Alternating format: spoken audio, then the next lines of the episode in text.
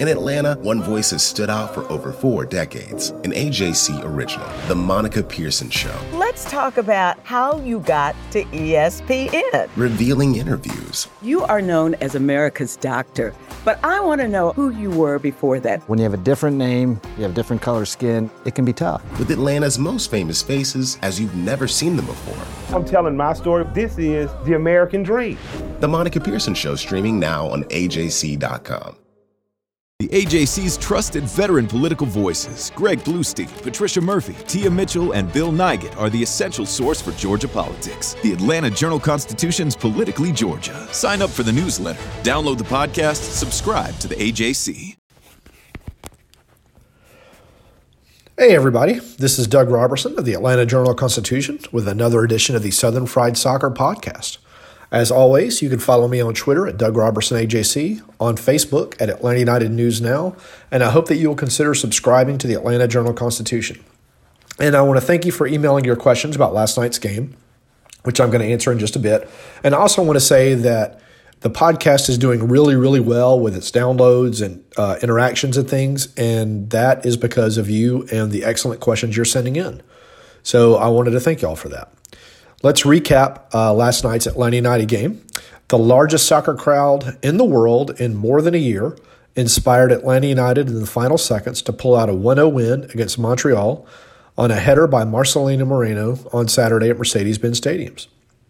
The Five Stripes, playing in front of announced attendance of 40,116, and I say announced attendance because looking at it on television, there were a lot of empty seats. There was not 40,116 people there, but that's okay. Every team does that. Put just two of its 10 shots on goal, but the last, a header by Moreno from a, a good cross by Jake Mulraney in the final seconds, proved to be the difference. Mulroney put his cross in from the left, where Moreno headed it into the lower right corner for his second goal this season. Moreno said he was cramping up and gave everything he had to get into position to score. The team, now 2 1 and 2, moves into a tie atop the Eastern Conference with eight points facing a tough stretch of games that starts next week at Seattle and continues with home games against Nashville, which made the playoffs last season and is off to a solid start this season, and Philadelphia, which easily eliminated Atlanta United from the Champions League two weeks ago. Combined, those teams have 28 points this season and have allowed just 11 goals in 16 games. Atlanta United goalkeeper Brad Guzan, who uh, posted fifth shutout this season in nine games, described last night's win as a massive three points, plain and simple. Now, let's get on to your questions. Being that we didn't create a lot of chances from our attacking players, what can Gabriel Heinze do to make our attacking players step forward and open the play with one two passes? Yeah, that's kind of that's been my um, theme for a lot of the past few games is there's not a lot of quick passing, there's not a lot of movement. It's a lot of static, uh, a lot of receiving, uh, the attacking players receiving the ball with their back to goal and typically just passing backward.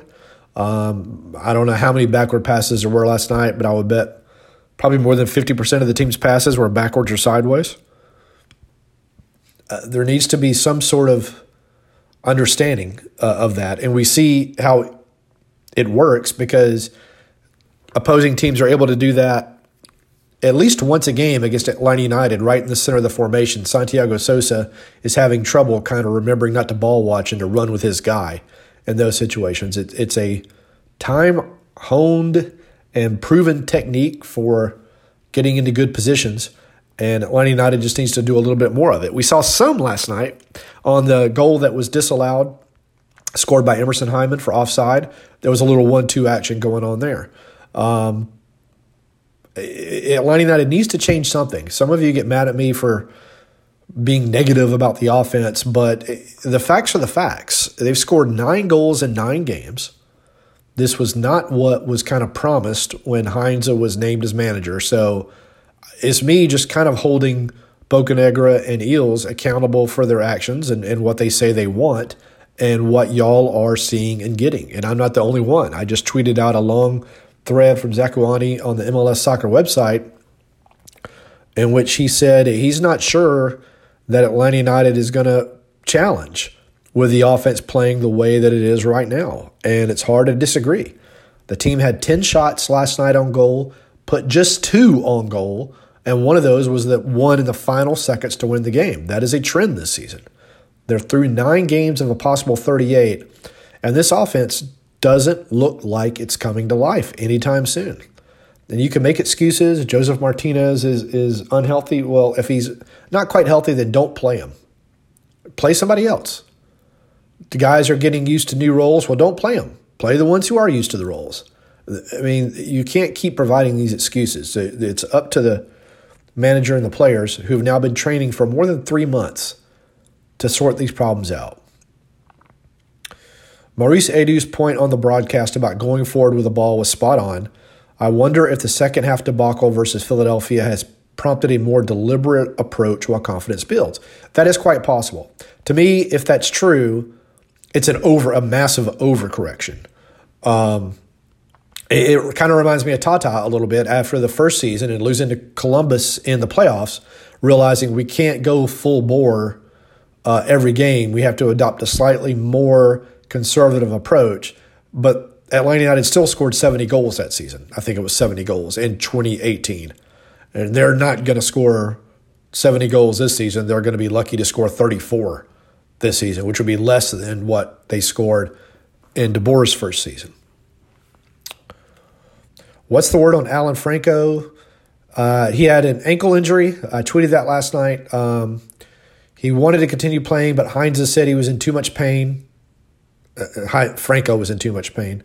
So that's why he came off. But again, he struggled in the first half. A couple of bad fouls. Could have been a card on at least one of them. Um, a couple of giveaways. He's still kind of finding his way. The thing I'm, I'm interested in is he's supposed to be this a ball playing center back capable of hitting long passes. And yet he's not really attempting any. Miles Robinson hit some fantastic long passes last night. He is really, in my opinion, turning into the. I mean, he was already among the best defenders in Major League Soccer, but the way he's playing right now, I think he is the best defender in Major League Soccer because he's winning the one on one battles and he's hitting these fantastic touch passes, long passes, line splitting passes. Um, that he wasn't doing his first year. He, if he keeps it up, some somebody's going to come calling for him. Uh, here's some of the excuses for the offense. Josef's still trying to get his feet under him. Josef needs better service. When he plays, Jurgen Damm struggles with crossing and tracking back. Several new players in the regular 11. Defaulting to a change in formation is not correct. You're saying you're smarter than the coach. Well, what's your solution, man? The players are the players, the coach is the coach if Josef needs better service, either you need to come up with tactics that can provide him better service or change the formation to provide better service. You can't change any more players. The, the roster is full. So, what's your solution? Because if it's sit and wait, you're going to be really disappointed, I think, at the end of the season. Do you think with Ezequiel Barco and Josef being the only real DP salaries, the team can go look for a real playmaking DP? Someone whose main job is to create chances and is great at the final pass. Well, the problem with doing that is that's Ezequiel Barco's position. He is the attacking midfielder right now. So what are you going to do with Barco if you go in and get a, get an attacking midfielder or a playmaking midfielder? It's kind of the million dollar question. I understand your point and I agree with your point, but on the other side, there's that. Um, Barco is not a winger. It's been proven he's not a winger. Moreno is really not a winger. He struggled as a winger again last night despite his goal. You can't play them both inside. Well, you could if you change the formation, but you know who knows. Heinze keeps saying he doesn't change, and we're seeing the results of that right now. The season is still young. So I don't know who they could add that is going to change what's happening right now. It was absolutely thrilling to be a part of last night's game in person. I checked against the Braves and Rangers, and I believe that last night's crowd of 40,116 was the largest at any event since March 2020. Uh, yeah, I wrote about that. Uh, uh, Johan um, with Atlanta United's communications department put out a great stat last night uh, that it was the largest crowd since a home game for Zenit St. Petersburg in the Russian Premier League um, last year in March. But here's here's a great question. Um, who do you think is the second highest goal scorer after Josef at the end of the season? I picked Moreno originally, but now am not sure despite last night. I'm not convinced that Josef's going to finish as the highest goal scorer for the team this season. I think it may end up being Barco. Either way, whoever it is, I don't think is going to crack 10 goals.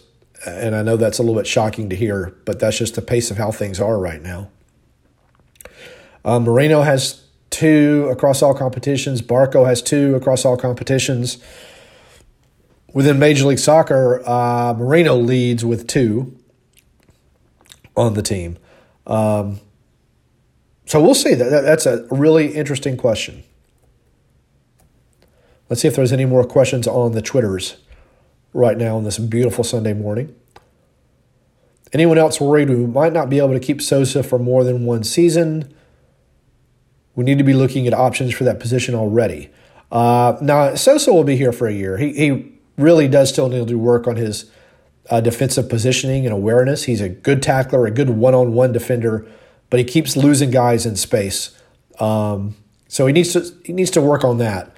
Uh, but I think he, he is going to be a fantastic player, um, and I think he'll be here a season and then, well, maybe two, and then he'll be sold, um, which is good for the club and good for Sosa.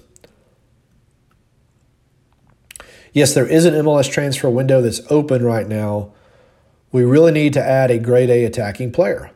Uh, again, I don't know from where. Um, you know, Lennon and Bello, I think, are playing fine as the the fullback slash wingbacks. The left side of the Atlanta United's formation really didn't come into play until the final minutes when Jake Mulraney came in last night. I think Mulraney and Bello on the left have a really good understanding and a good partnership. I'll be curious if they start next week at Seattle. Um, but I, I don't know where the uh, if you you're going to put him in and place a Jurgen Damm who's making 1.5 million a year. I don't see that happening. You're going to put him on the left ahead of Moreno, who Heinze loves. I don't see that happening. He's certainly not going to go in at striker, and Barco is the attacking midfielder. Um, uh, optimistically, maybe Heinze has concentrated intentionally on the defense and midfield in the early part of the season and will now turn his attention toward the attack with a healthy Damm, Barco, Moreno, and Josef.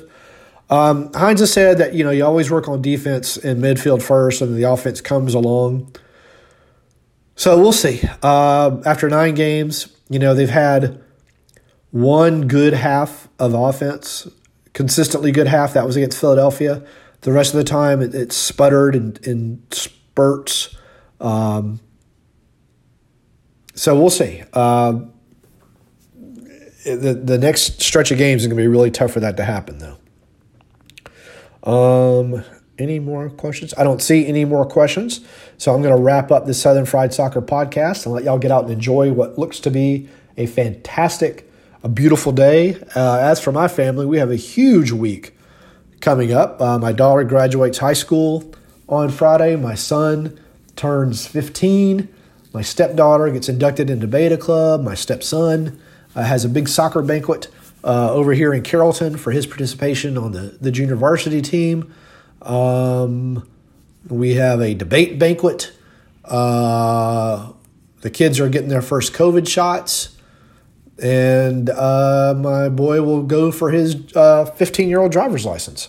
So, fantastic week, fun week. I hope y'all's is full. I hope you're getting your COVID shots and are able to get out and enjoy life and kind of get back to normal.